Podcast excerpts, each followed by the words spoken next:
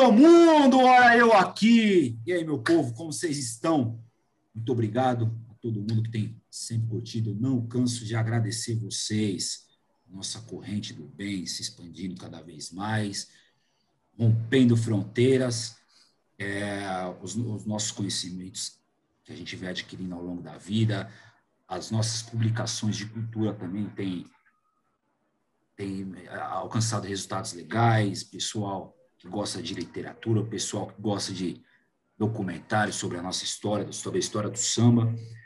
Então, muito obrigado a todos vocês que têm curtido, têm compartilhado, têm comentado. Esse engajamento é muito importante para a gente. Então, já peço aqui, ó, quem não está inscrito no canal ainda, se inscreve aí no nosso canal.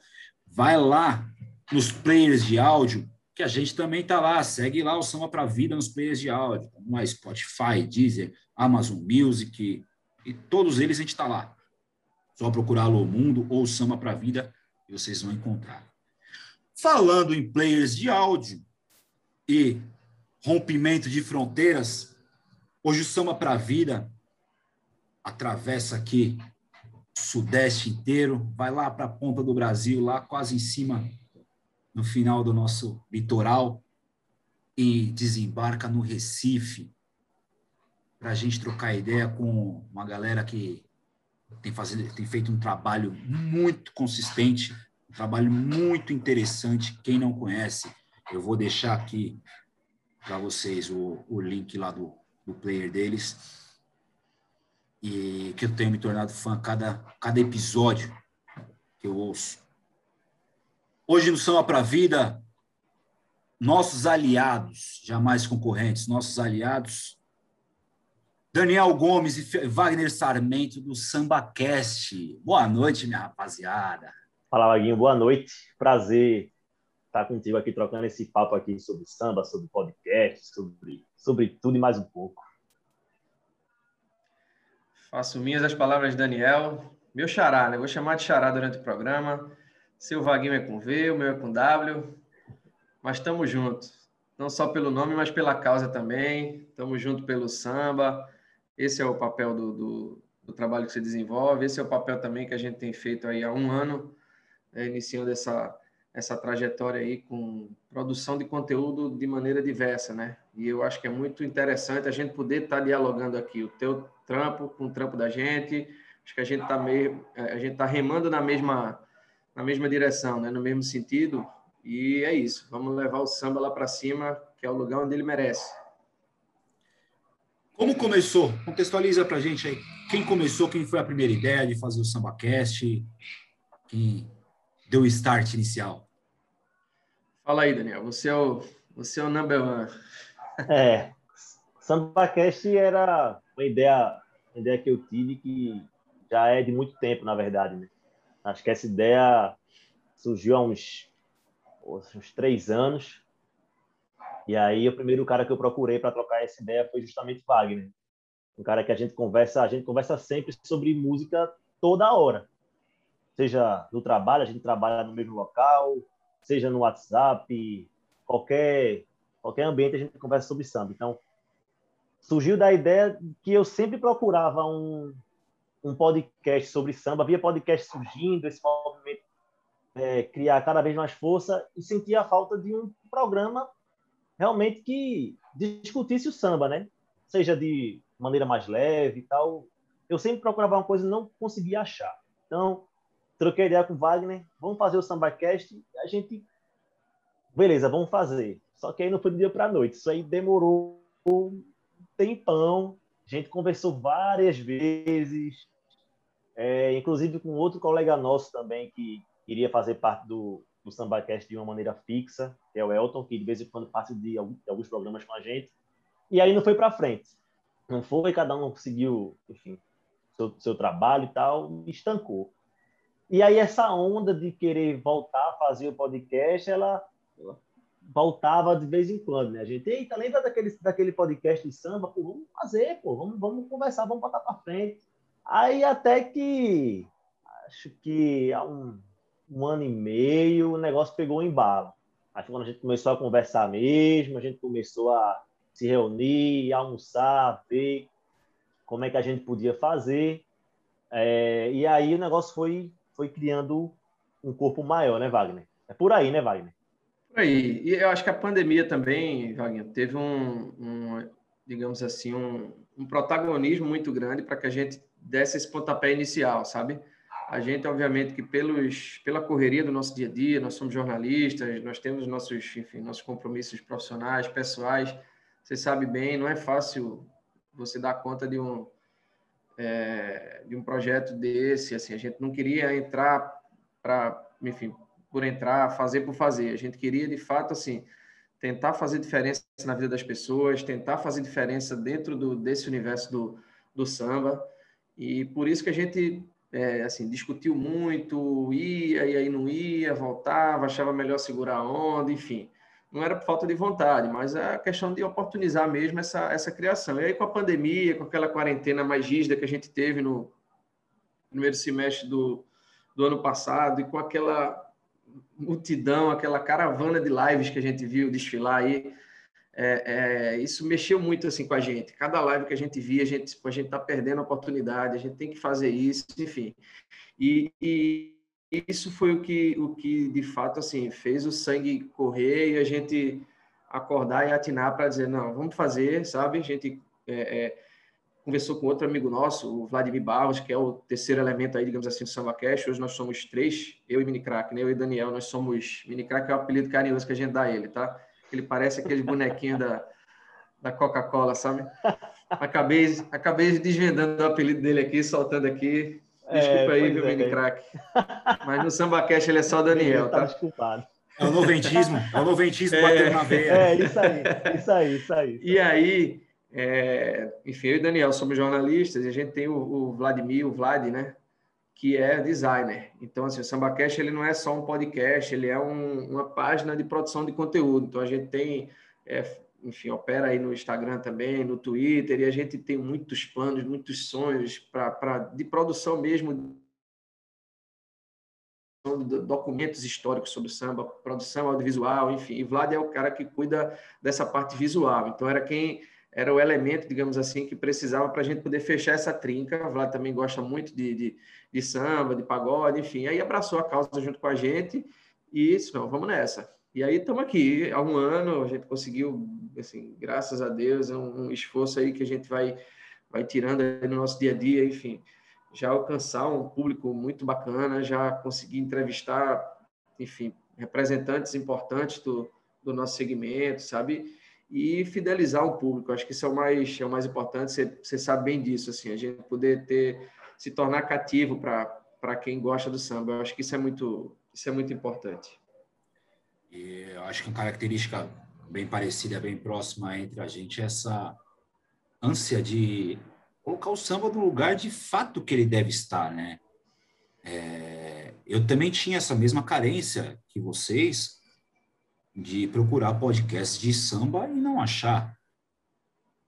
Então, aí, a partir do momento, eu tenho um grande amigo que é o presidente do Magnus Futsal Sorocaba, aqui, que é o Felipe Drummond, que é jornalista, e eu, em conversas nossas particulares, é, eu falei para ele que tinha muita vontade de fazer um programa de podcast, ter uma algum gerar algum conteúdo né, nesse, nesse formato. Foi aí que surgiu a onda das lives então, ali no, come, no comecinho de, de, de julho, a gente formatou a ideia aqui internamente São para a Vida e fizemos a primeira leva do ano passado, a gente fez ao vivo. Então, era ao vivo no YouTube, depois carregava o áudio para jogar nas plataformas de áudio. E, cara, era essa loucura. E atrás de, de convidado, atrás de pessoas para trocar ideia, mas com um assunto relevante, não era também trazer pessoas por trazer só para conversar. Era trazer que a gente também aqui no Samba para a Vida, acho que uma, um ponto de que não que não faz tanta parte do, do contexto do Samba Cash, é que a gente tem o, toda a questão social por trás da gente. Então, a gente trazer pessoas ligadas ao futebol de várzea é totalmente relevante para a gente, porque a várzea creio que aí Recife também tem o mesmo significado, ela é um agregador de pessoas, né? É um agregador, tem muita gente que nessa pandemia não tem o que fazer porque não tem aquele joguinho de várzea para ele torcer. Não digo nem jogar, não tem para ir torcer pelo time. Então, esse refúgio que a gente traz aqui, o pessoal poder ter essa mobilidade de poder ficar trabalhando e ouvindo sobre samba, um conteúdo colocar jornalístico, no meu caso, vocês essencialmente jornalístico, porque é, é, o trabalho de análise que vocês fazem, que a gente já vai falar um pouquinho, é, é um desafogo, né? Aquele programa do rádio que eu queria ouvir, aquele programa de notícia que eu queria ouvir. A gente está muito saturado de notícias de tragédia, seja no campo sanitário, seja no campo político, é, ou no campo de segurança pública. A gente está saturado de tragédias. A gente quer ouvir um programa que não seja disso. Exatamente, exatamente. E eu acho que, que isso, é, isso é, é muito importante, assim, essa, essa veia social que você implementa no, no, no teu projeto, assim, por mais que a gente, a gente não seja muito, entre aspas, assim, o nosso, o nosso objetivo, o, o, o lead, falando jornalisticamente assim, né, do, do SambaCast, mas é algo que a gente também sempre tenta, sempre tenta trazer, essa questão da importância do... Porque quando a gente fala de samba, a gente não pode falar, enfim, meramente de um, de um ritmo. O samba é muito mais que isso. Então, o samba surgiu ali num Brasil ainda escravocrata. Então, a gente fala de samba, a gente está falando de é, preconceito, né, de racismo, de movimento negro, a gente está falando de pobreza, a gente está falando de desigualdade social, a gente está falando das questões políticas. Então, isso, de alguma maneira, é, é uma interseção com, com essa, essa veia social. A gente acha importante ter. É algo, inclusive, que a gente, a, a, a gente sempre, nas nossas conversas, eu, Daniel, Vlad, a gente sente que o samba perdeu um pouquinho hoje. Sabe, o, o, o pagode perdeu um pouco hoje, a gente não vê tanto e a gente busca justamente assim de alguma maneira resgatar provocar isso sabe? Trazer isso para para discussão. Eu acho que é eu acho que é muito muito importante é válido para para que a gente mostre que de fato o samba é, é algo que transcende essa questão da, da do álbum ali da, da música em si. Vai vai muito além.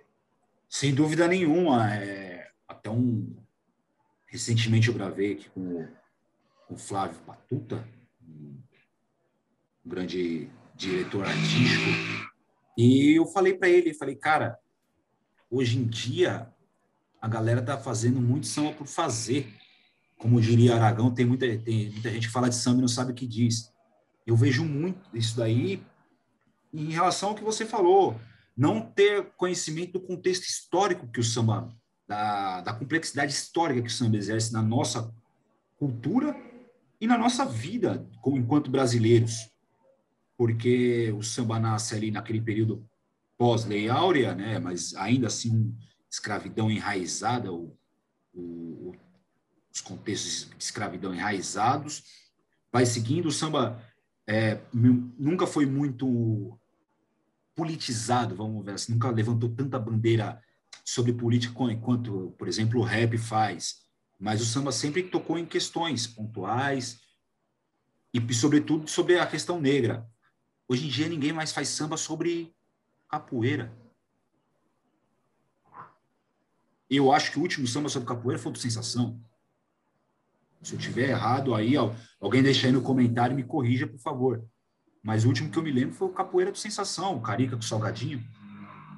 E um, aí outro ponto bem forte que, que vocês trouxeram de uma entrevista de vocês foi a relação do machismo do samba. O samba ainda é machista, é extremamente machista. Quando vocês falam com a Gi, que também já foi nossa convidada aqui, que é um amor de pessoa, aquela mulher, é, o machismo é muito enraizado até hoje no samba.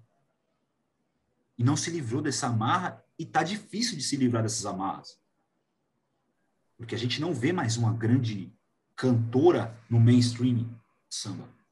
Igual a gente já teve Beth Carvalho, igual a gente já teve Clara Nunes, igual a gente teve Alcione, Leci Brandão, Ivone Lara. Quem é a nossa cantora do mainstream hoje? Mulher. Exatamente. A gente tem a Ludmilla, que a gente até é, é, suscitou essas discussões em podcast que a gente participou, é, da importância de ter, embora uma fanqueira de, de de origem, assim, na essência, mas de tê-la no movimento, assim, porque eu acho que isso, além de, de, trazer um público novo, um público diferente, ajuda a romper um pouco dessas barreiras, sabe? Assim, a gente, de fato, é, quando a gente trouxe a Gi para o nosso programa, a ideia era justamente debater isso, assim, principalmente quando se fala, é, é, é, chama muita atenção o caso do grupo Entre Elas, porque se o samba ele já, ele já vive dentro de um universo machista, quando a gente se refere a grupos de pagode, isso é, é ainda maior, assim, é um, é um, é um, é um mercado ainda mais excludente para a mulher. Então, assim, a importância dela, da existência de grupos assim, é, é isso. Eu acho que a ideia, o, o, o objetivo da gente é, é, provocar mesmo, assim, é, é, nas nossas discussões, é fazer esse trabalho de formiguinha. A gente não tem, obviamente, que os, né, tanta gente quanto vocês, enfim, a gente não tem os, os milhões aí de acessos que, que, que os detentores do, do, do, de uma mídia mais massiva, digamos assim, mas é um trabalho que a gente faz justamente de formiguinha, a gente está fazendo para um público que consome o samba. Então, a gente, se a gente consegue, na cabeça das pessoas, provocar essa, essa reflexão, fazer essas pessoas consumirem um pouco mais, fazer essas pessoas, de repente, vai lá na página do artista que gosta e, e pô, assim, por que você não escreve sobre isso? Por que você não fala sobre isso? É, eu acho que, de alguma maneira, a gente ajuda a mudar, sabe? Então, assim, é muito bacana quando a gente vê um cara como o Dinei, por exemplo, que, que, que é um cara desse, dessa geração aí mais mais recente, trazer músicas com, com a temática mais do racismo, do movimento negro, um, um viés mais, mais social, porque acho que a gente precisa disso. É, e, e dentro de todas as etapas, assim, não é simplesmente o, o cantor, que é o emissor, né, que é o ponto final ali, o elo entre o, o, o samba e o público, né, mas compositores, enfim, os grupos, o, quem, quem produz, quem realiza isso. Então, isso é uma, é uma cadeia gigante aí que, que, que, tem que estar envolvida e engajada nisso. É isso aí. Não, é, e até lembrar, aí, esse ponto que você levantou aí do, do machismo, acho que há, há um mês mais ou menos a gente foi entrevistado pelo UOL, né? Eles procuraram a gente para poder falar justamente sobre esse assunto. Que a gente vê muita. A gente vê artistas surgirem, né? Uma, uma geração que está crescendo aí, que trabalha já há um tempo, é, a gente vê a Jess surgindo, a gente vê Juliana Diniz, a gente vê Ana Clara, a gente vê o grupo entre elas também. Só que aí no papel que você falou aí, que você está pouco tempo, como destaque realmente, como uma, uma figura dentre as grandes, realmente falta. E aí é esse tipo de, de discussão que a gente busca trazer nos nossos podcasts, né? Com, seja com o Agi, também sobre outras questões com outros artistas, ou até o Ivalho, então a gente troca uma ideia, tem muito podcast que só eu e o a gente tem entrevistado, a gente levanta alguns pontos ali que a gente acha, acha interessante, sabe? Sempre com essa, com essa visão crítica. Assim. Exato, porque assim, vamos falando, falando em mulheres, tem mulheres fantásticas no samba, fantásticas. Tem o trio Sambadona, não sei se vocês já ouviram falar, que é do Rio de Janeiro, tem a Fabiana Cosa, que eu acho ela espetáculo de cantora, Fabiana Cosa. É, própria Tereza Cristina, hoje ela é mais conhecida por lives do que pelo samba dela. Pelo Isso engajamento, né? Ela é uma personagem importantíssima, assim, dentro Exato. disso que a gente está discutindo. Exato, e, e, ela ficou mais conhecida pelas lives que ela fez durante a pandemia do que qualquer outra coisa. Tem o DVD dela melhor assim, aquele é uma é uma riqueza aquele DVD que é impressionante. Eu gosto muito da, da Mariene de Castro também, acho que ela Mariene. tem uma voz belíssima. Mariene, quando faz e, um trabalho. E outra personagem que eu acho, que eu acho importante é Maria Rita, que se encontrou Sim. assim no samba, né? Conseguiu é, ter a, a, encontrar a identidade dela e é um peso pesado assim. Você ter é, é, alguém do quilate de Maria Rita defendendo essa bandeira também eu acho que é que é muito muito significativo. Quando a mãe dela grava com a Dona Irã Barbosa, grava aquele samba eternizado na voz dela do João Bosco com o Aldir Blanc, BBD equilibrista, é, ela, a Maria Rita não tenta resgatar isso, mas ela traz a, o que tem na veia dela, né? Que a mãe dela, a mãe dela sempre se vê no filme dela, o filme sempre fala de samba, alguma coisa. Em algum ponto sempre está falando alguma coisa de samba na, na, naquela biografia da, da Elis. E a Maria Rita, sem dúvida, acho que ó, talvez seja o nosso maior peso feminino em termos de samba hoje. Seja o Maria Rita, Maria Rita Mariana. E a Ludmilla, eu achei muito interessante ela ter gravado esse disco de samba dela. Eu falo samba, eu não gosto de dividir, não, tá? É, Gosto de samba A pagode. gente Eu também acho. A gente, a gente é contra isso. Estamos contigo nessa. eu acho muito pequeno, acho que é reduzir muito ao que a, a expressividade toda. Porque Wagner fala muito disso. Todo programa ele bate muito Eu nessa sou meio chato, assim. sou muito acho que- taxativo, porque eu acho que a gente É. sofre muito preconceito, assim. A gente que é jornalista, principalmente, tem muito aquela história que vem desde a universidade. Você diz, "Ih, você escuta pagode como se fosse um subgênero, né? um subritmo, uma coisa, uma coisa inferior. Você pode dizer que gosta de samba, mas de pagode não, porque pagode é como se fosse uma coisa é, menor, uma coisa inferior. E a gente, assim, é totalmente contra isso, assim, é totalmente contra esse, esse, esse preconceito, esse elitismo cultural. Leandro Learte, na, na entrevista aí com a gente no nosso podcast, falou muito também sobre isso, e é uma bandeira que a gente tenta muito defender. Embora, óbvio, a gente entenda que dentro da, da história do samba, o samba ele tem zilhões de ramificações, sabe, de, de expressões que falam sobre uma determinada época. Mas o, pagode é o samba, o pagode é uma representação do samba dos dias atuais. Eu lembro, Daniel, é, é, que, que Leandro Learte, inclusive, comparou raça negra ao Baden Powell, né? Pô, os caras É. sentam ali na mesma mesa, é samba. Cada um ao seu modo, cada um à sua época, mas é samba é samba. o Zeca é pagodinho e faz samba, o Exalta Samba que é pagode, não dá para fazer, não dá para fazer muita distinção. É, eu não consigo fazer essa distinção. não- até até eu fico meio meio triste quando porque é sempre no sentido pejorativo que falam esse pagode. Nunca é no sentido amplo da festa de samba que é o pagode. Seria legal, pô. Fundo de Quintal começou fazendo o quê? Pagode. Fundo de Quintal explodiu fazendo pagode. O que é isso, meu amor? Venha me dizer se é Fundo de Quintal, é pagode para valer. Reinaldo explode aqui em São Paulo com três discos que o nome era pagode para valer. Terra Brasil, E- que era a nossa casa aqui da Vila Maria, era pagode de mesa do Terra Brasil. Os três discos. Até o Revelação também, né? Revelação que muita gente taxa como samba, porque ele faz um resgate, tem um jeito de fazer a música é, de, uma, de uma maneira que lembra mais um, um samba mais antigo, mas é pagode de mesa. Revelação surgiu como pagode de mesa também. É um grupo de pagode. Samba, pagode, tudo junto.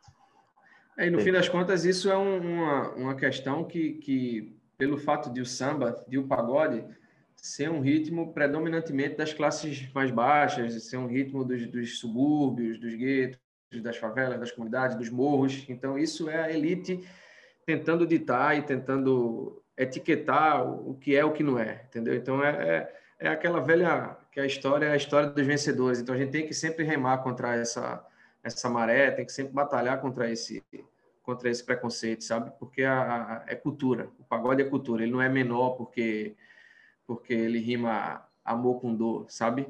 Ele está falando do, do é, é a criatividade, é a expressão, é a cultura, é a voz de um povo, sabe? Ele está falando para muita gente, ele tem muitos interlocutores, ele é a expressão de, de um agente, é a expressão de um contexto social, de um contexto é, temporal. Então, assim, ele não pode jamais ser, ser minimizado. E, e a gente fala de pagode, mas poderia a gente estar falando de funk, a gente poderia estar falando, no caso da gente que é do Recife, da música brega, que é outra música, um outro termo que carrega um, um, um, um karma, assim, sabe? O brega, ele, a palavra em si já é pejorativa, né? Se você é brega, é, parece é um xingamento, assim, sabe?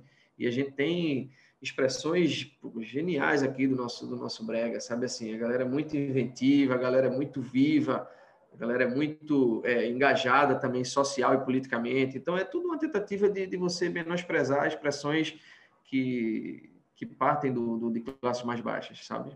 E a gente está aqui para brigar com isso.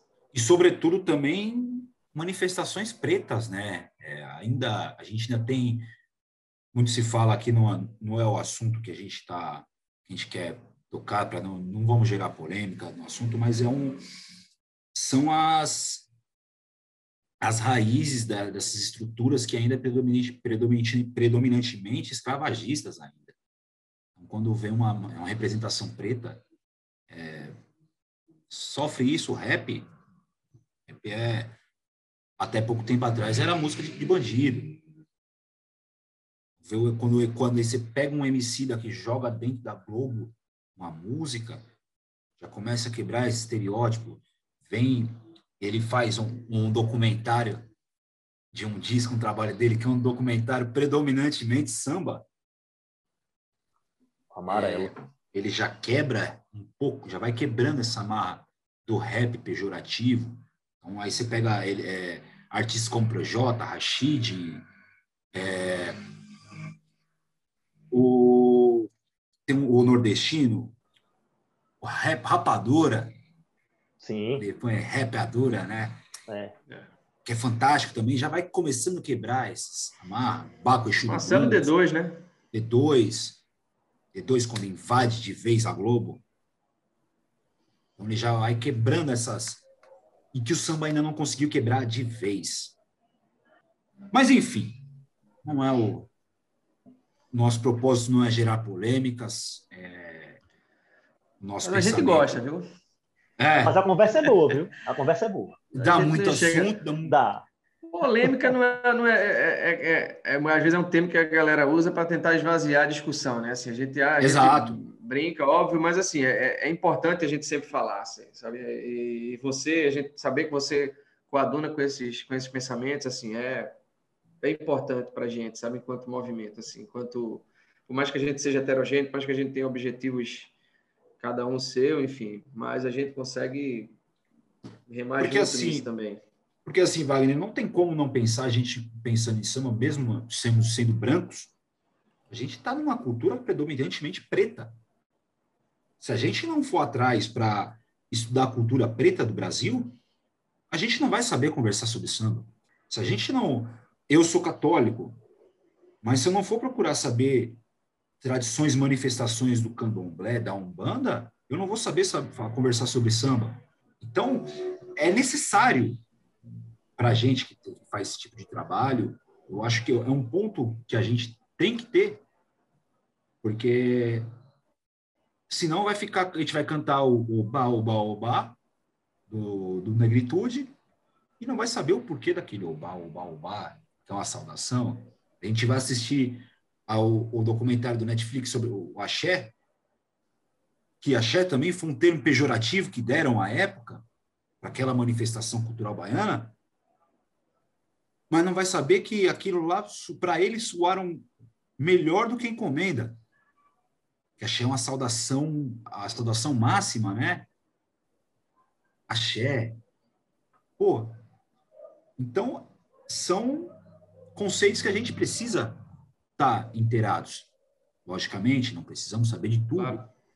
mas estar tá inteirados do assunto, para que a gente consiga dialogar de forma clara, concisa, para consiga passar nossa mensagem de forma clara, concisa e com embasamento.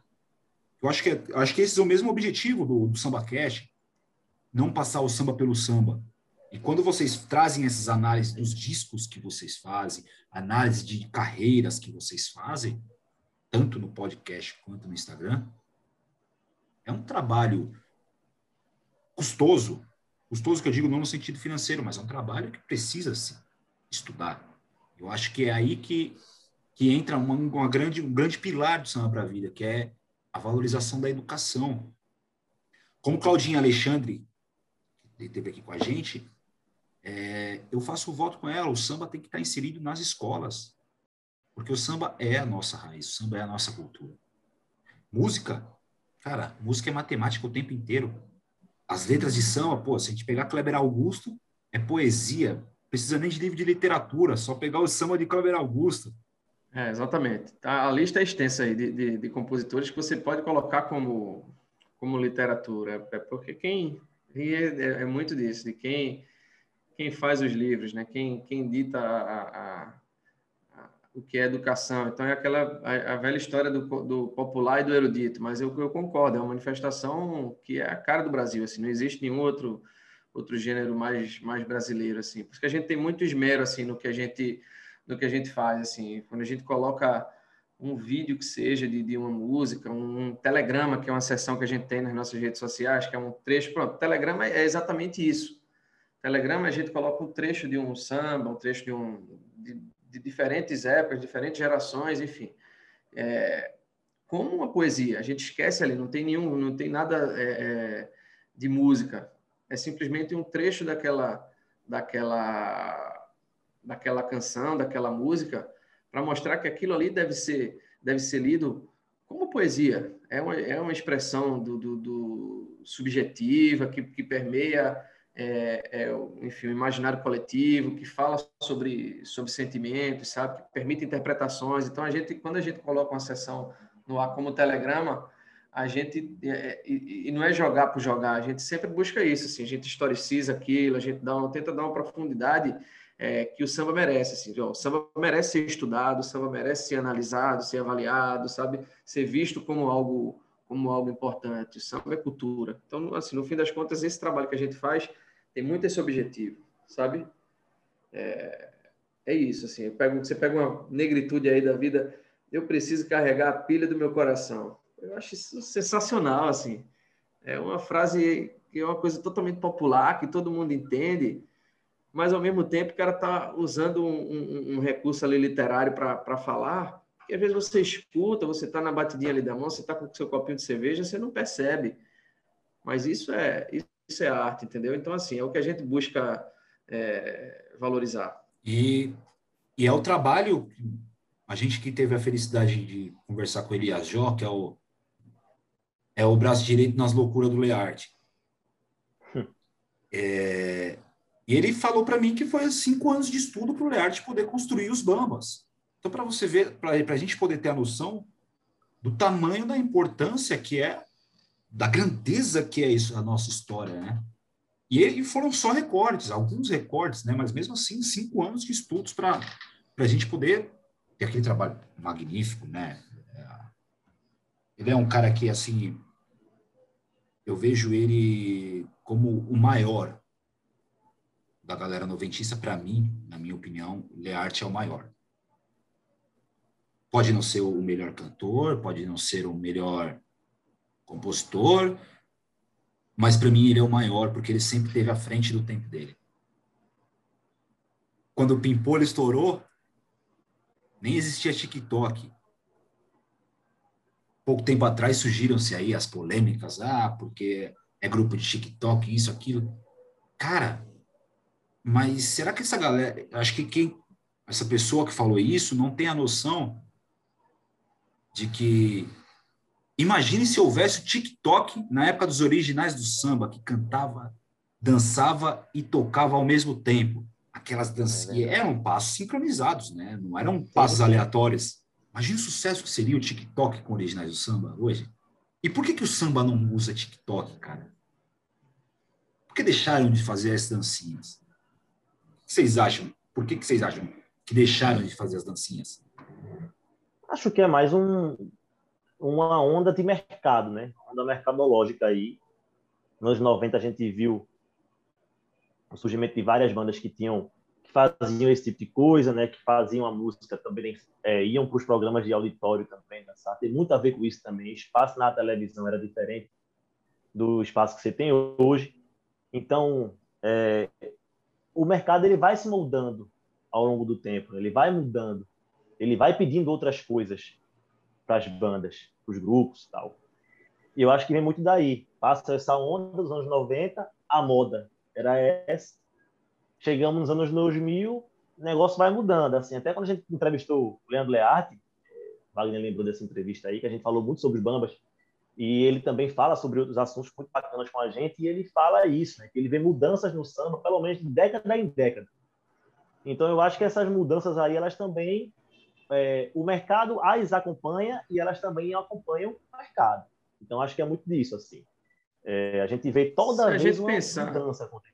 Se a gente pensar na, nesse grupo de pagode, como a gente, nessa configuração que a gente diz, com as dancinhas lá, sincronizadas, enfim, tudo bonitinho, aqueles passinhos lá, é, isso começa a decair também, do ponto de vista de, de mercado, no final dos anos 90, começo dos anos 2000 ali os primeiros anos dos anos 2000, é, começa a ter uma queda. A questão dos discos piratas também afeta muito o mercado do, do, dos grupos de pagode, assim, eles sofrem uma baixa muito grande. Então é isso, assim, você precisa de um fato novo, você precisa se reinventar, você precisa sacudir o mercado. Então acontece aquela onda de dos cantores migrando, os cantores dos, dos principais grupos migrando para a carreira solo. Né? Então, a gente tem vários movimentos nesse sentido, uns bem-sucedidos, como Belo e Alexandre Pires, outros nem tanto, como o caso, por exemplo, do, do Vaguinho dos Morenos, do Vavá, do, do Cara Metade, enfim. Mas você tem esses movimentos, então isso é, você já desconfigura um, um, essa, essa imagem que a gente tinha, essa concepção do, do pagode com grupos, sabe? Então, a partir daí, eu acho que eu sinto a coisa mais pulverizada. Se dos anos 2000 para cá, você ainda tem grupos muito fortes, você tem o Sois Maroto, você tem o, o Turma do Pagode, chegando agora uma geração nova aí muito forte com, com e que dialoga muito bem com redes sociais, como é o Menos é Mais, o De Propósito, enfim. É, mas você também tem esses cantores solos é, muito fortes, como Ferrugem, Mumuzinho, Dilcinho, enfim. Então, assim, o mercado hoje ele é muito mais é, heterogêneo, assim. Você, eu não consigo identificar um padrão, porque o mundo hoje é muito diverso, assim é aquela questão de, de, as coisas não cabem muito na prateleira. O consumidor de hoje, assim, a, pelo menos a galera da nova geração, ele não quer saber se se é um cantor, se são dois, se o cara é, é homem, se é mulher, se é grupo, se não é, assim, é o mundo é diferente, assim, a, não a gente que é de outra geração, mas o, a galera que está começando a consumir agora já, já chega com outra com outra visão. Então eu sinto a, a, isso muito mais fragmentado, muito mais pulverizado. Então é difícil caber também numa numa prateleira, sabe? Sabe por que eu, que eu faço essa questão para vocês? Porque a gente vê esse Instagram, TikTok da vida aí, os próprios pagodeiros fazendo essa dancinha do conto de fadas. Sim. Pô, por que, que não pegar uma música lá que foi nossa? Vamos colocar assim. Pô, por que não vamos fazer? Vamos fazer, vamos relembrar o Pimpolho? Pô, vamos lembrar, relembrar o Inaraí? Quem nunca fez Inara, Inara, Inaraí? Vamos relembrar, vamos, vamos inserir o samba. É, o Flávio, mais uma do Flávio, ele faz um ponto muito interessante. Cadê o samba nos videogames? O Brasil é um dos maiores produtores de game, de desenvolvedores de game do mundo. Cadê o samba inserido nos games? Será que não chegou a hora da gente começar a olhar isso daí também? Porque acho que o mercado um dos maiores consumidores de games do mundo é o Brasil. Além da gente ter muitos desenvolvedores para essas grandes multinacionais de games serem brasileiros. Então, por que, que não inserir? Vamos começar, vamos começar a trabalhar com essa galera também. Vamos começar a dialogar com o game, que é onde que está a molecada. Porque acho que quando o, quando o samba começa a se descolar muito da juventude, ele começa a ficar um ritmo de velho, por que, que o tango não se renovou? O samba jamais vai ser esquecido, assim como o tango não é, como o tchá-tchá-tchá não é, como o mambo não é, como a rumba não é. Só que esses ritmos, eles se descolaram da juventude. Hoje a gente não vê um grupo de uma galerinha de 18, 19 anos, como a gente vinha nas décadas de 90. A galera, quando surge hoje, já surge lá com os 30 anos. Porque, por mais que menos é mais... Alexandre Pires é, surgiu adolescente, né? Acho que 14 anos, né, Daniel? É, 13 para 14 anos, é um negócio é impressionante, isso. assim, de fato. O Thiaguinho do Pichote, né? Os travessos com, com o, o Rodriguinho, o né? Que era do moleque travesso lá, enfim. Você quer mais maior exemplo que, que o, o Thiaguinho do Pichote, que tinha 7 anos, quando a capa do primeiro disco? Sim. A gente não vê grupos de criança como a gente via a Toca do Coelho. Música, samba para criança. Outro, que, mais um exercício que eu peço para o pessoal deixar no comentário se alguém lembrar. Talvez o meu último samba para criança que eu tenha registro é a dança do Patati. De quem? Arte popular. Leandro é arte, né? É. A, gente a, gente fez até um gente... programa, né, Daniel? Conta aí, conta aí. A gente fez um, um podcast sobre isso, né? No Dia das Crianças do ano passado, mas muito mais em tom de relembrar, sabe? Posso fazer uma, posso fazer uma confidência? A minha pergunta foi base foi em cima disso, porque eu ouvi e achei fantástico. É, a gente relembrou, na verdade, né? A gente lembrou grandes grupos aí que dialogaram muito com as crianças e a gente lembrou muito das letras de música, né? Que, tinha, que tinham essa parada do, do... Agora a gente ficou muito preso também aquela aquela fase dos anos 90 que teve uma grande explosão, né? Então a gente lembrou muito do molejo, popular, várias várias músicas surgiram também. Mas dá para puxar um pouco mais para trás, tá? Dá para puxar o Zeca Pagodinho com Pichote, enfim. Para puxar. A gente citou a, trás, a mas... música lá do, do sítio, né? Do Capão Amarelo, enfim. A gente tem manifestações, é, a gente não, não, de fato, hoje é algo que foi, foi inclusive assim, meio que uma conclusão a que a gente chegou assim. É difícil você cativar um novo público se você não pega o cara do berço, sabe assim, se você não, não fisga ele logo lá, logo de primeira, assim, logo no começo, sabe? Eu lembro, nos anos 90, eu sou de 84, então, assim, eu peguei muito essa... Eu era moleque, virando ali adolescente, começando a, consumir música. Então, assim, é, é óbvio que o arte popular falar, falar do pimpolho ali, falar da pagode amarelinha, naquelas festas de 15 anos que você vai, que é ali que você está começando a de fato consumir música, né? O baile debutante ali da época, você nem se ainda é um mercado forte hoje, mas na época que eu ia de penetra para essas festas não está no gibi. Então, assim, é, você ter músicas que dialogam com, com, com, a infância mesmo, com a adolescência, com essa época é muito importante. E, e, de fato, a gente não vê muito isso. Assim. Por exemplo, o sertanejo é muito inteligente nisso. O sertanejo ele é, ele é mercado puro, né? Então, assim, o, você não vê o sertanejo que se faz hoje, não é o sertanejo dos anos 90, né? Ele até mudou de nome, sertanejo universitário, já deve ser um, hoje o sertanejo pós-moderno, pós-universitário, enfim. Mas os caras se, se renovam e se revigoram muito, assim, sabe? Eu acho que o pagode deveria é, é, olhar mais assim, o samba deveria, deveria ter mais esse, esse olhar, assim. Eu acho que o Menos é Mais, por exemplo, é muito importante por isso, assim. Eles, eles fazem a coisa de um jeito muito novo, assim, de um jeito muito revolucionário para o mercado do samba, sabe? Então eles têm essa importância. A gente espera que seja um grupo aí que de fato chegue para ficar. Isso depende, obviamente, de muitos fatores, mas eles têm essa, eu acho que essa inteligência de mercado, assim, essa visão de, de mercado, sabe? Isso pode gerar um efeito manada, trazendo outros artistas, e já está trazendo, na verdade, assim, já traz outros grupos que começam a, a fazer parecido, a vislumbrar, pô, aquilo ali fez sucesso, isso é legal, vamos, de alguma maneira, do nosso jeito, mas fazer parecido para abocanhar um, um público. Então, isso é, é, é, justamente essa questão de renovação. A gente vê o samba ainda muito atrelado à, à nossa geração, assim, a galera que consome é a galera depois dos 30.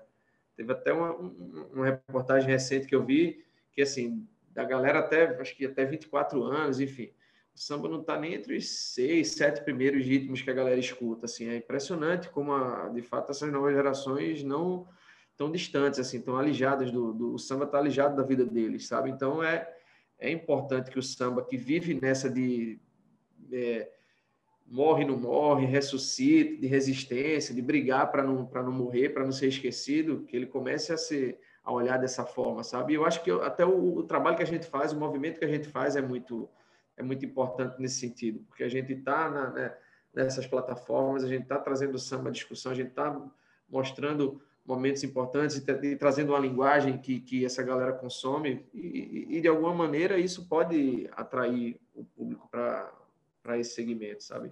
O Menos é Mais é, é bem controverso, né? Muita gente que gosta, muita gente que não gosta, acha que é um grupo mais do mesmo, tudo, mas eu vejo um papel muito importante deles, né? Essa, nessa leitura que eles fazem do samba com a linguagem de internet, porque se a gente pegar ali no finalzinho de 2019 para 2020, se colocasse, se, se andasse na hora de qualquer praia do Brasil, o DVD que estava tocando ali era Menos é Mais. Na orla de qualquer praia do Brasil inteiro.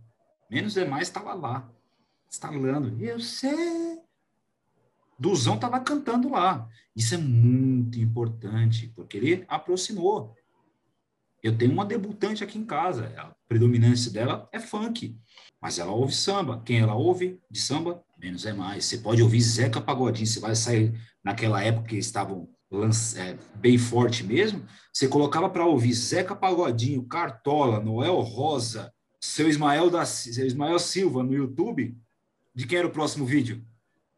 Menos é mais. Menos é mais.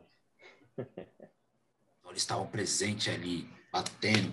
Você ouvia funk, próximo vídeo, menos é mais. Então, isso ganhou uma, deu uma relevância muito forte, como você bem colocou, foi trazendo a galera. Eles foram trazendo a galera. De propósito, veio, veio junto com os caras. Eles usaram uma outra estratégia, fico primeiro com o autoral. Beleza? Certo? Já, vie, já veio na mesma bota ali, ó, encontro de batuqueiros. É uma outra linguagem de samba deles, mas já veio junto ali, ó. Leandro Brito foi muito inteligente. Caju para baixo, né? Enfim. Caju para baixo, é, próprio entre elas. Eu já conheço o trabalho de... eu acho muito, muito bacana que, também. Mas é... SA, eu acho um grupo fantástico, cara. Eu acho eles simplesmente fantásticos. Eles não quebraram nenhuma raiz, até de sotaque mesmo, o sotaque manezinho deles ficou bonito com samba, porque eles não são um polo de samba, Florianópolis. Exatamente. Mas Brasília não era também, né? E eu acho Brasília que isso é, é, também importante. Por isso que eu acho muito pequeno você essa óbvio que todo mundo está tá sujeito a, a, a, críticas a crítica a crítica quando é, sobretudo quando ela é fundamentada ela é bem-vinda ela ajuda a crescer enfim mas quando a crítica ela é puro preconceito resistência eu vejo muito isso no caso do menos é mais assim eu acho que o samba o, o movimento quem faz quem exerce não deve olhar muito pelo lado do purismo sabe é, eles estão fazendo o, o mesmo mas eles estão fazendo de um jeito diferente entendeu? Então, assim, pô, vamos.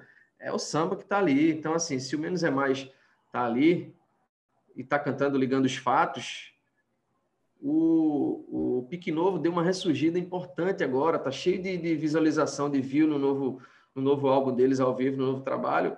E pode ter certeza que o Menos é Mais foi peça fundamental nisso. Do mesmo jeito que o, o, o Pique Novo foi fundamental é, é, entregando ligando os fatos para o menos é mais brilhar e para essa nova geração achar que ligando os fatos é do, é do menos é mais.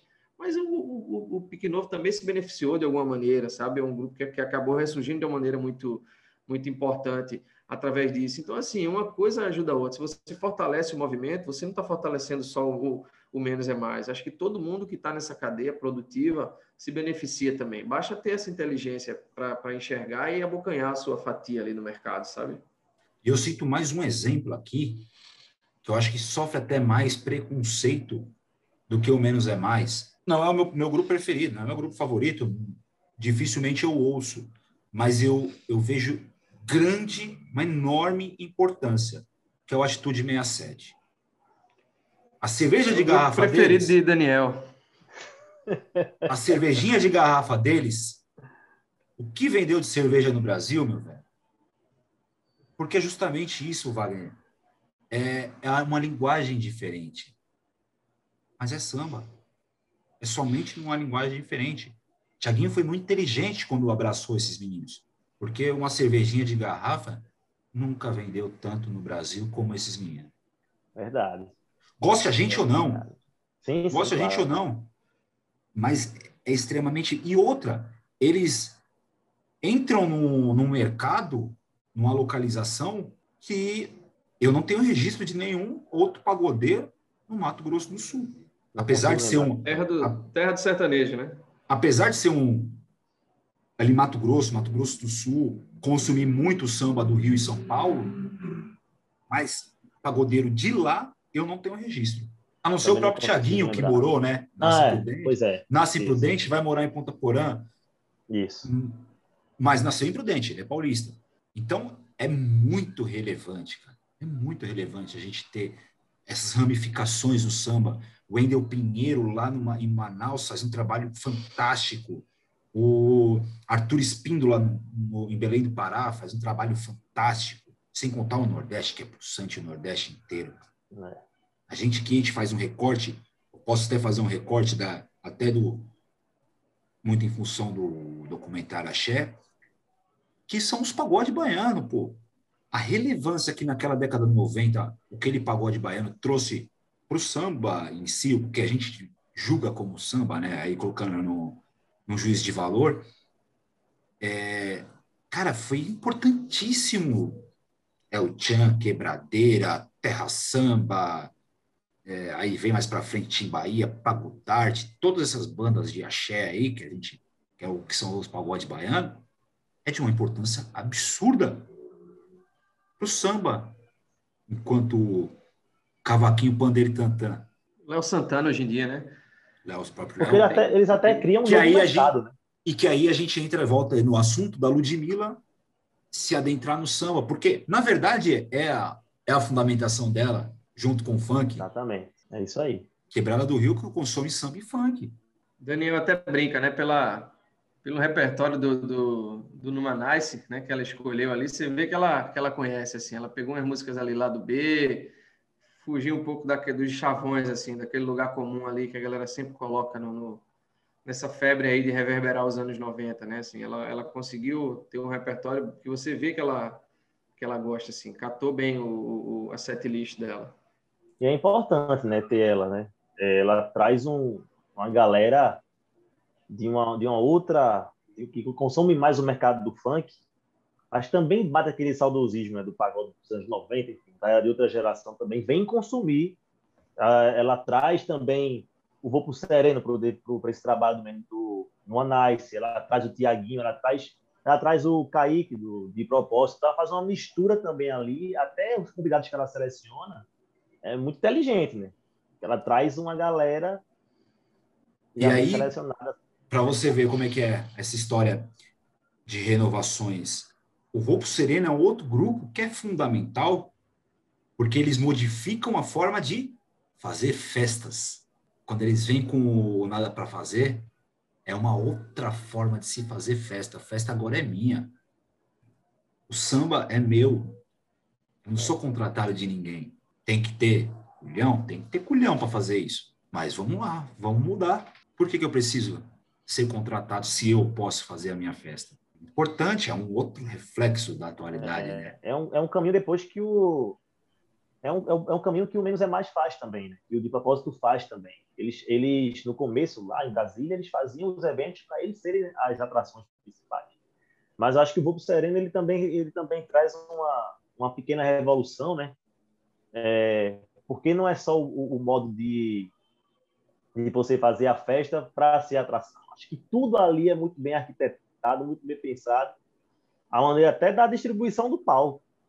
Se ali uma coisa 360, a galera ao redor, é, a maneira de fazer a música mesmo, acho que estava meio que deixado de lado, né? Pelo menos num grupo que conseguiu ter uma proporção muito grande assim. E tudo, claro, é, sendo muito bem produzido, muito bem trabalhado na internet, usando muito impulsionamento de internet. Então você consegue atingir muita gente. Acho que tudo ali também é muito bem pensado. Cada um ao seu modo, mas tem que ter visão do mercado e tem que saber se revolucionar com as suas armas, né?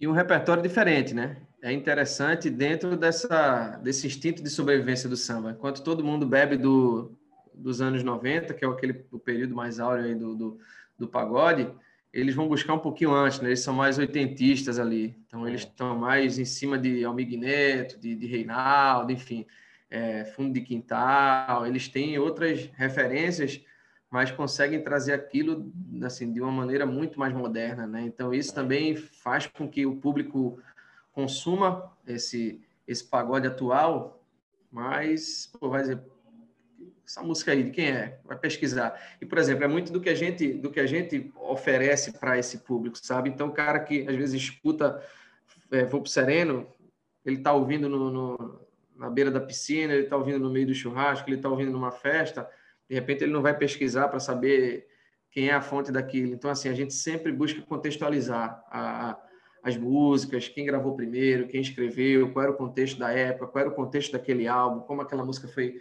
foi trabalhada, quem gravou depois. Então, assim, isso é muito é muito importante. Assim, a gente tenta, de, de alguma maneira, óbvio que sem, sem a pretensão do tempo que eu vou usar, peço até perdão, mas é, é, servir um pouco de enciclopédia para dessas obras, sabe? Que a gente também vê muito pouco referência, assim, é tudo muito pulverizado, você não vê isso ser catalogado, isso ser é, é objeto de estudo, é muito pouco, é muito incipiente. Então, de alguma maneira, a gente tenta fazer essa contextualização que a gente acha importante, sabe? Então, seja de que época for, a gente tem um leque muito muito variado. Assim, eu mesmo sou assim, sou fã do pagode 90 porque foi a, o que me fez gostar de samba, assim, foi minha justamente a minha adolescência, minha minha fase ali de crescimento. Eu cresci dentro desse boom, então eu tenho uma memória afetiva que é em relação aos anos 90 é, é, muito diferenciada assim em relação a outros momentos do, do samba, sabe?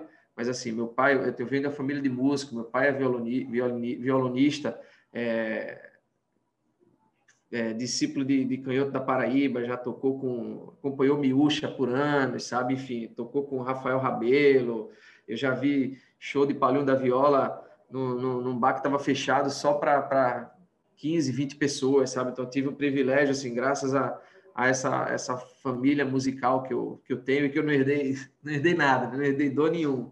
Que é isso? Você é Digamos cantor, assim, cara. eu sou é o, Pode falar que é cantor. Xará. Musicalmente falando, eu sou o filho torto aí. Meu xará. fazendo raiva no SambaCast, né?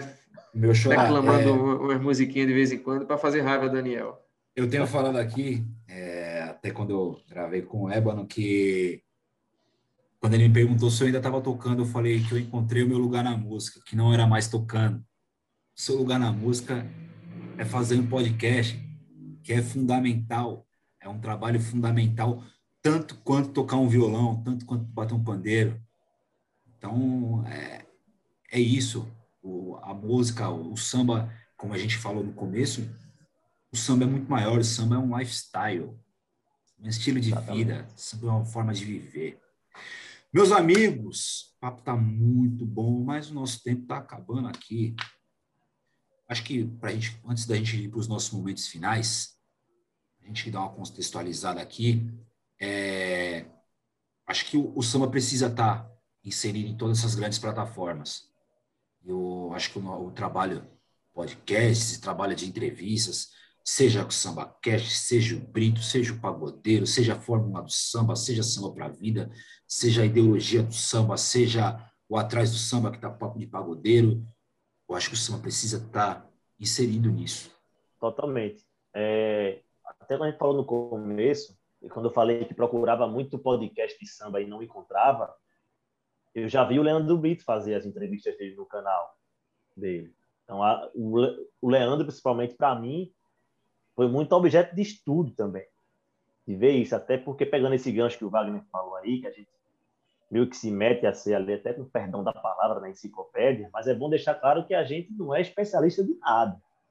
A gente eu arranho um cavaco, arranho muito mal, Wagner canta aí, a gente faz uma bagunça.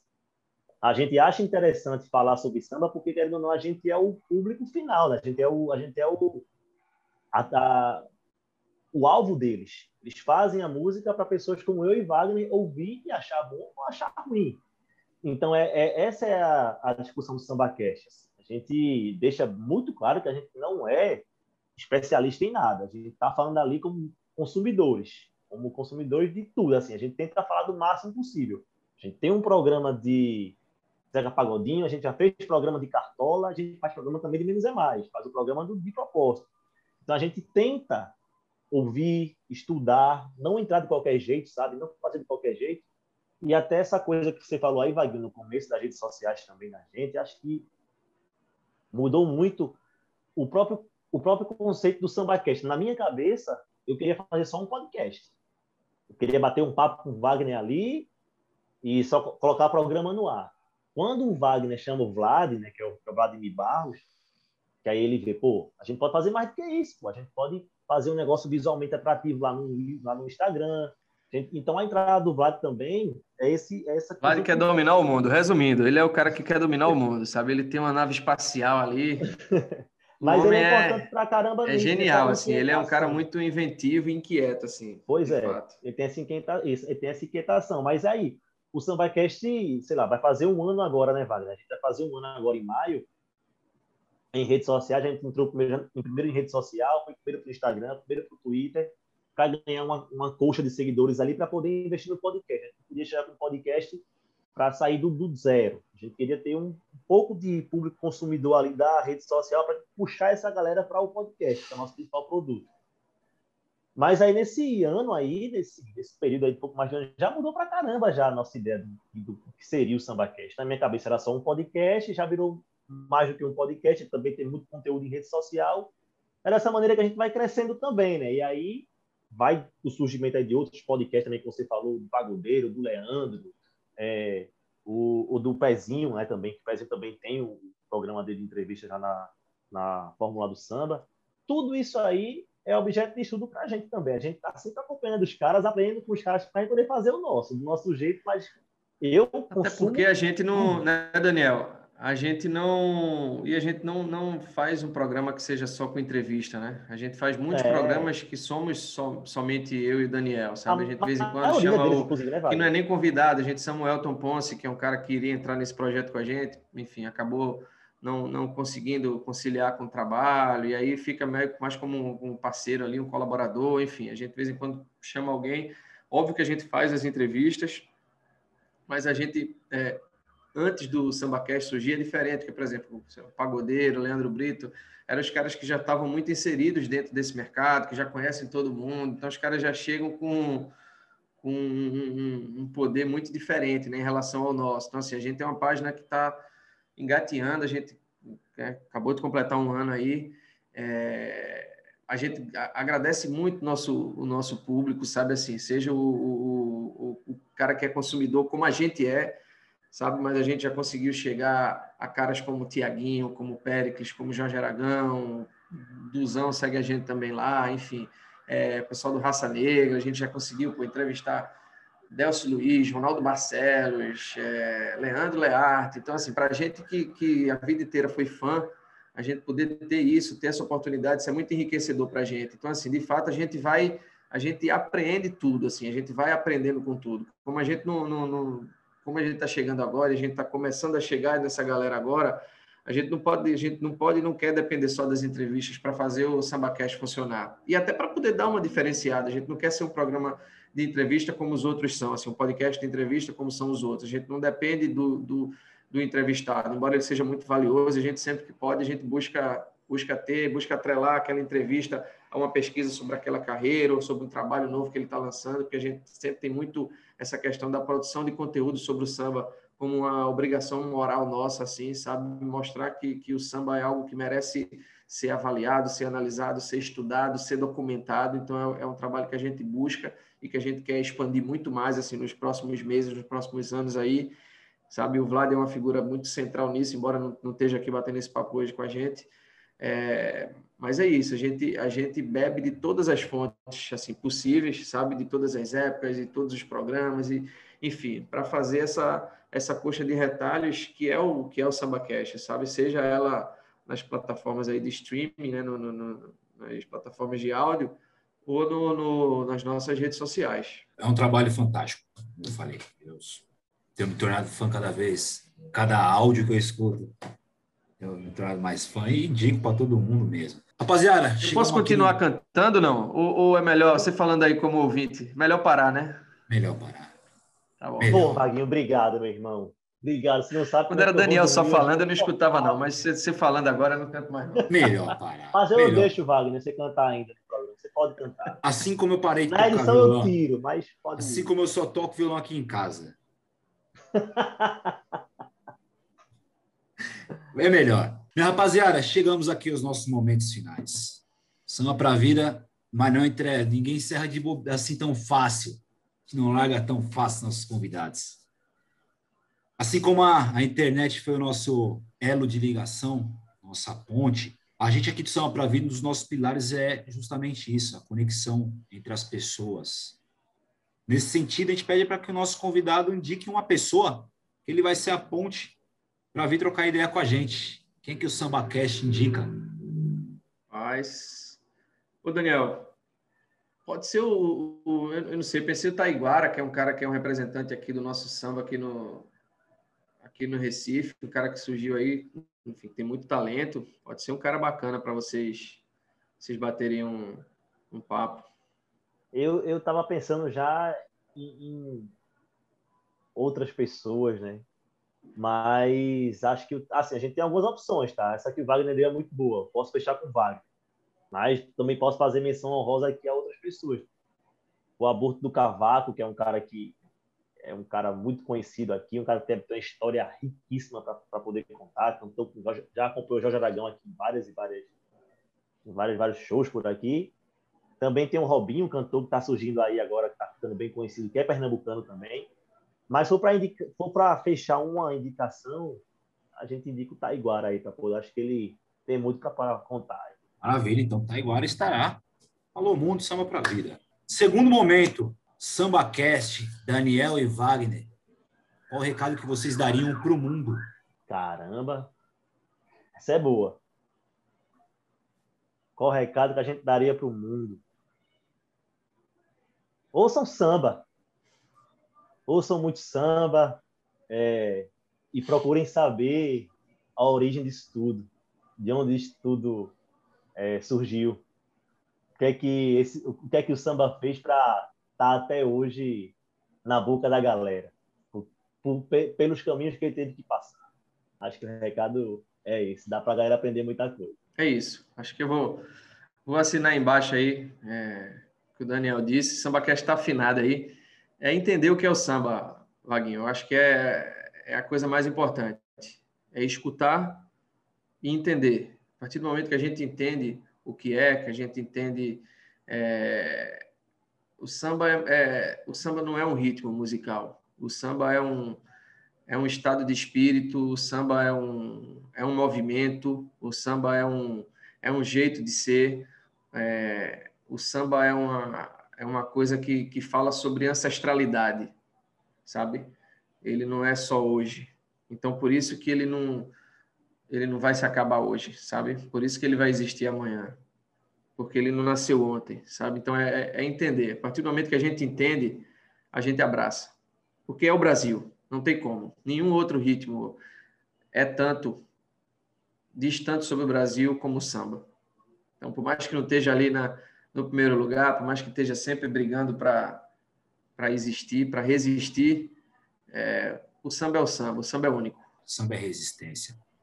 Sempre foi. Por fim, meus amigos, meus agradecimentos. Como eu já esperava, foi uma conversa fantástica, é, conversa que, que eu vejo o porquê que o conteúdo de vocês é tão relevante. Por que o conteúdo de vocês merece ser escutado? Por que, que eu indico para tantas pessoas o conteúdo de vocês?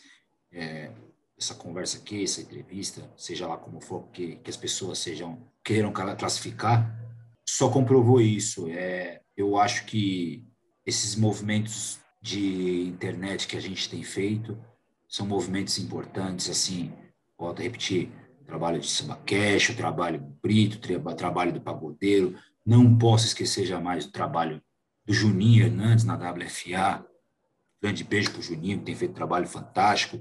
Trabalho do Nadson, do Atrás do Samba, com papo percussa. É, trabalho fantástico também do Nadson, Atrás do Samba. É, e como eu falei no começo, não somos concorrentes, somos aliados. Porque a pessoa que consome o seu conteúdo consome o meu, e a pessoa que consome o meu conteúdo vai consumir o de vocês. E isso é cíclico. Então, quando voltando ao exemplo do menos é mais, quando a gente, quando eu falo que falei que os, ouvia Zeca Pagodinho no YouTube, o próximo vídeo era do, do menos é mais, é assim que tem que acontecer com a gente, enquanto podcast. O cara que consome samba cash, o próximo na sequência na bota tem que vir o, o Alô Mundo, tem que vir o, a, a WFA, tem que vir o Brito, tem que vir o Pagodeiro. Porque quanto mais a gente tiver permeado, tiver com a nossa semente plantada, os nossos frutos vão colher muito melhor. E eu vejo que sim, a gente tem muita relevância. É, não é o fato de não cantar como gostaria ou não tocar como gostaria que faz a gente não ser parte dessa, desse movimento. Esse é um trabalho tão fundamental quanto, sobretudo na internet, que é um espaço amplo e democrático. Então, muito obrigado por vocês terem aceitado nosso convite e muito obrigado por nos presentear toda semana com um podcast incrível. A gente te agradece, né? O espaço, poder falar sobre samba, poder conversar, conversa solta, do jeito que a gente gosta. A gente gosta desse tipo de conversa aí. Sem roteiro, vai conversando, entra no assunto, sai no outro, e assim, é a tua, tua janela aqui para a gente também é muito importante, tá, Vaguinho? É, a gente veio, aceitou o convite e vem com o maior prazer, quantas vezes for necessário. A gente está aqui para poder conversar e fortalecer o movimento cada vez mais. Então, o SambaCast também aí é, tá junto contigo, sente que você também está junto com a gente, vamos nos fortalecer e acho que o recado que fica mesmo é esse, tá? É, um puxando o outro, um, um, fortalecendo o outro, que é isso que a gente está precisando. Eu volto com, com o relator. Tamo junto e conta aí com a gente sempre. é, a, é a nossa verdadeira corrente do bem, né? Um segurando a mãozinha do outro, porque a gente fala, quando a gente fala de trabalho de formiguinha, é o trabalho de formiguinha mesmo. Só que a formiguinha nunca trabalha sozinha, sempre trabalha em banda, sempre trabalha em equipe. Uma formiga não consegue formar um formigueiro. Pessoal, é aí. e aí, gostaram? Gostaram da resenha? Gostaram do papo incrível? Vou deixar aqui no comentário, no, na descrição do vídeo para vocês, o link dos players de podcast deles. É, e deixa aí nos comentários qual player, qual o podcast de samba que vocês gostam. Fala aí pra gente, a gente também quer saber quem são nossos aliados, quem está nessa corrente com a gente aí, fortalecendo o samba sempre. Beleza, pessoal? Muito obrigado, até a próxima. Alô, mundo, olha eu aqui! Alô, mundo!